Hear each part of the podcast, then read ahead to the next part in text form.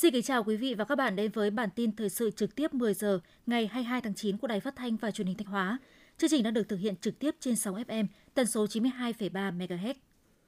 Để công tác giảm nghèo mang lại những hiệu quả tích cực và bền vững, huyện Thạch Thành đã tập trung chỉ đạo, giao chỉ tiêu cụ thể cho từng xã thị trấn, phân công rõ trách nhiệm và nhiệm vụ của từng ban ngành, cơ quan đơn vị, từng thành viên ban chỉ đạo. Đồng thời xác định, một trong những giải pháp quan trọng là phải làm tốt công tác dân vận, bởi dân vận khéo thì việc gì cũng thành công. Sự vào cuộc của cả hệ thống chính trị đã huy động tối đa mọi nguồn lực kết hợp với sự đầu tư, hỗ trợ của nhà nước nhằm tạo sinh kế, nâng cao thu nhập, cải thiện đáng kể đời sống vật chất tinh thần cho hộ nghèo, cận nghèo và các đối tượng có hoàn cảnh khó khăn.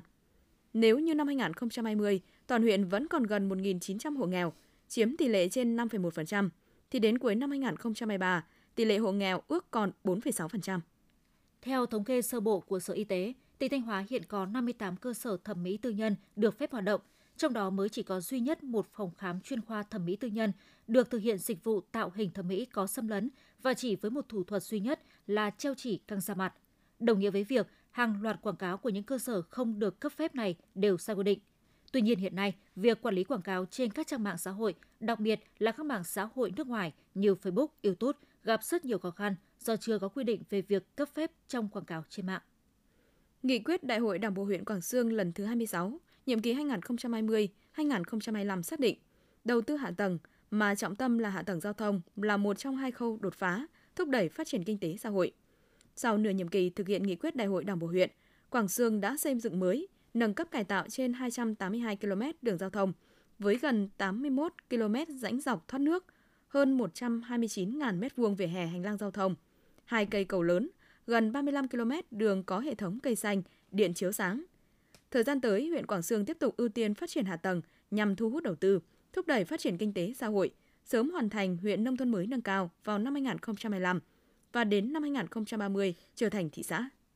Tại trường Trung học phổ thông Cầm Bà Thước, Trung tâm Lao động nước ngoài, Bộ Lao động, Thương binh và Xã hội phối hợp với Sở Lao động Thương binh và Xã hội tỉnh Thanh Hóa, Ủy ban nhân dân huyện Thường Xuân tổ chức phiên giao dịch việc làm cho người lao động trên địa bàn huyện Thường Xuân. Để hỗ trợ việc làm cho người lao động tại phiên giao dịch việc làm, Trung tâm Lao động ngoài nước cùng với các doanh nghiệp đã trực tiếp tư vấn, hướng dẫn người lao động còn được gặp gỡ trao đổi, thỏa thuận với các doanh nghiệp trực tiếp tuyển dụng về các chính sách lao động, việc làm, chế độ quyền lợi.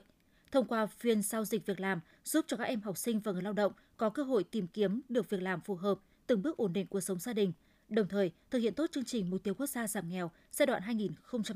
2021-2025. Tiếp theo là những thông tin trong nước.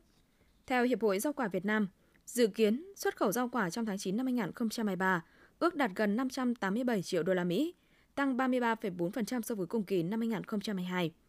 Lũy kế 9 tháng năm nay, xuất khẩu rau quả đạt 4,134 tỷ đô la Mỹ, tăng 69,1% so với cùng kỳ năm 2022.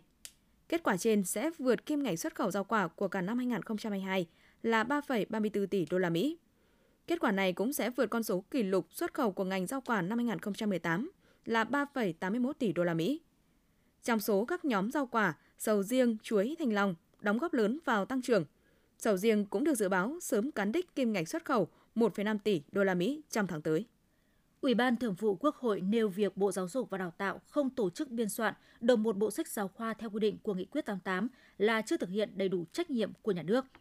Chủ tịch Quốc hội Vương Đình Huệ vừa thay mặt Ủy ban Thường vụ Quốc hội ký nghị quyết số 686 về giám sát chuyên đề về đổi mới chương trình sách giáo khoa giáo dục phổ thông. Trong đó, Ủy ban Thường vụ Quốc hội đã chỉ ra nhiều bất cập trong việc biên soạn sách giáo khoa theo chương trình giáo dục phổ thông mới và đề nghị Quốc hội xem xét quyết định chủ trương tiếp tục thực hiện các quy định Nhà xuất bản Giáo dục Việt Nam nếu để xảy ra sai phạm trong in ấn, xuất bản sách giáo khoa, một số tổ chức cá nhân bị truy cứu trách nhiệm hình sự.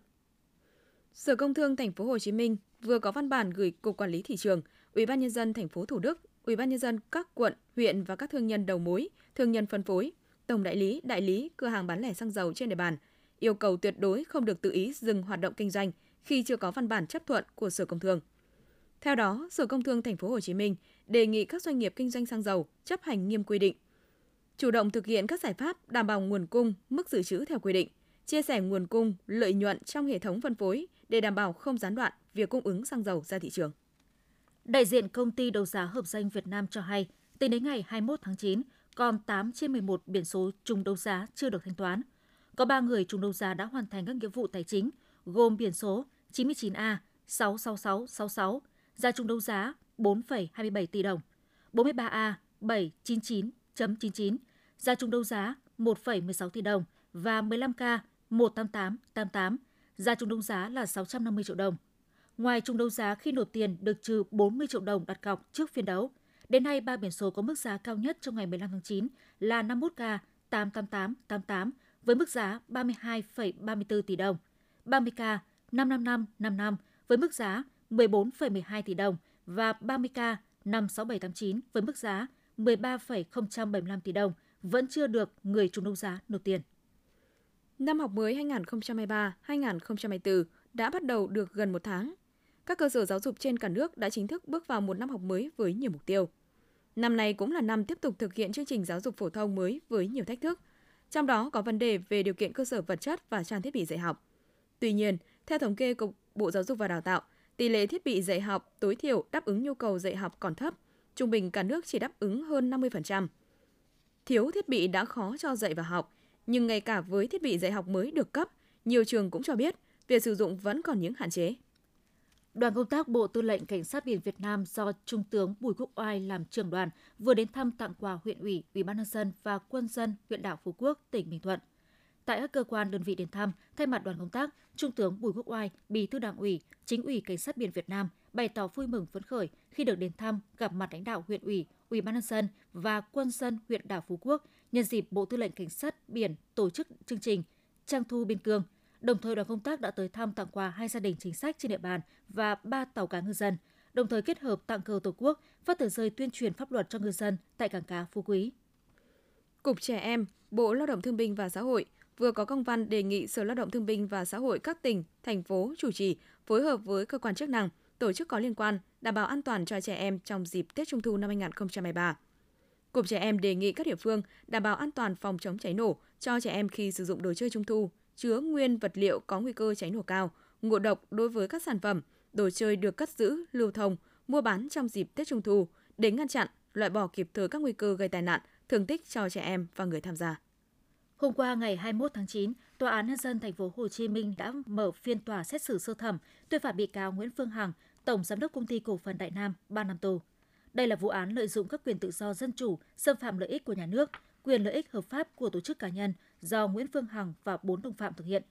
Quá trình xét xử, bị cáo Nguyễn Phương Hằng thừa nhận không bị truy tố oan nhưng cho rằng mình cũng bị xúc phạm nhiều, đã phải chịu việc bị giam 18 tháng là cái giá quá đắt nên không đồng ý xin lỗi công khai theo yêu cầu của ông Đàm Vĩnh Hưng và bà Viu Anh. Tối qua 21 tháng 9, lực lượng chức năng và người dân phát hiện một thi thể nữ giới ở khu vực hạ lưu sông Đuống, gần cầu Phù Đồng, huyện Gia Lâm, Hà Nội và đưa thi thể này lên bờ. Thi thể nữ giới được phát hiện có nhiều điểm tương đồng với nghi can Giáp Thị Huyền Trang, sinh năm 1996, thôn Trung Chính, xã Việt Ngọc, huyện Tân Yên, tỉnh Bắc Giang. Người bị tình nghi bắt cóc sát hại cháu bé 21 tháng tuổi ở Hà Nội. Tuy nhiên, thời điểm phát hiện thi thể không có giấy tờ tùy thân. Để khẳng định thi thể có phải là Giáp Thị Huyền Trang, phải giám định điều tra. Ngay khi phát hiện thi thể, cơ quan cảnh sát điều tra đã tiến hành khám nghiệm hiện trường, khám nghiệm tử thi để xác minh làm rõ nội dung trên. Chiều ngày 21 tháng 9, ông Nguyễn Thụy Chính, Chủ tịch Ủy ban nhân dân xã Chủ Sơn, huyện Đô Lương, Nghệ An cho biết, do được nghỉ học, hai em NTHV và CTH cùng sinh năm 2011, học sinh lớp 7, rủ nhau đi tắm và không may đuối nước tại khu vực đập Lèn Hồ.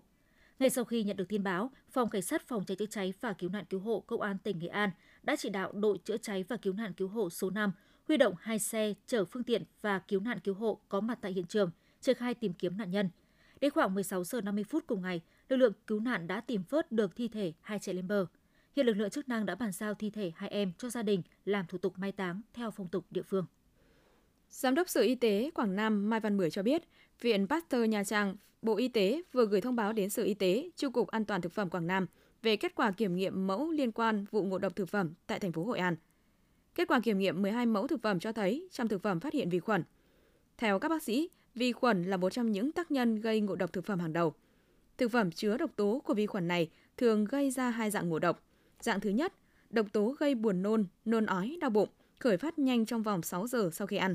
Dạng thứ hai xảy ra chậm hơn, từ 6 đến 15 giờ, gây tiêu chảy khi vi khuẩn ở trong đường ruột. Vi khuẩn sống trong ruột người, động vật và chim.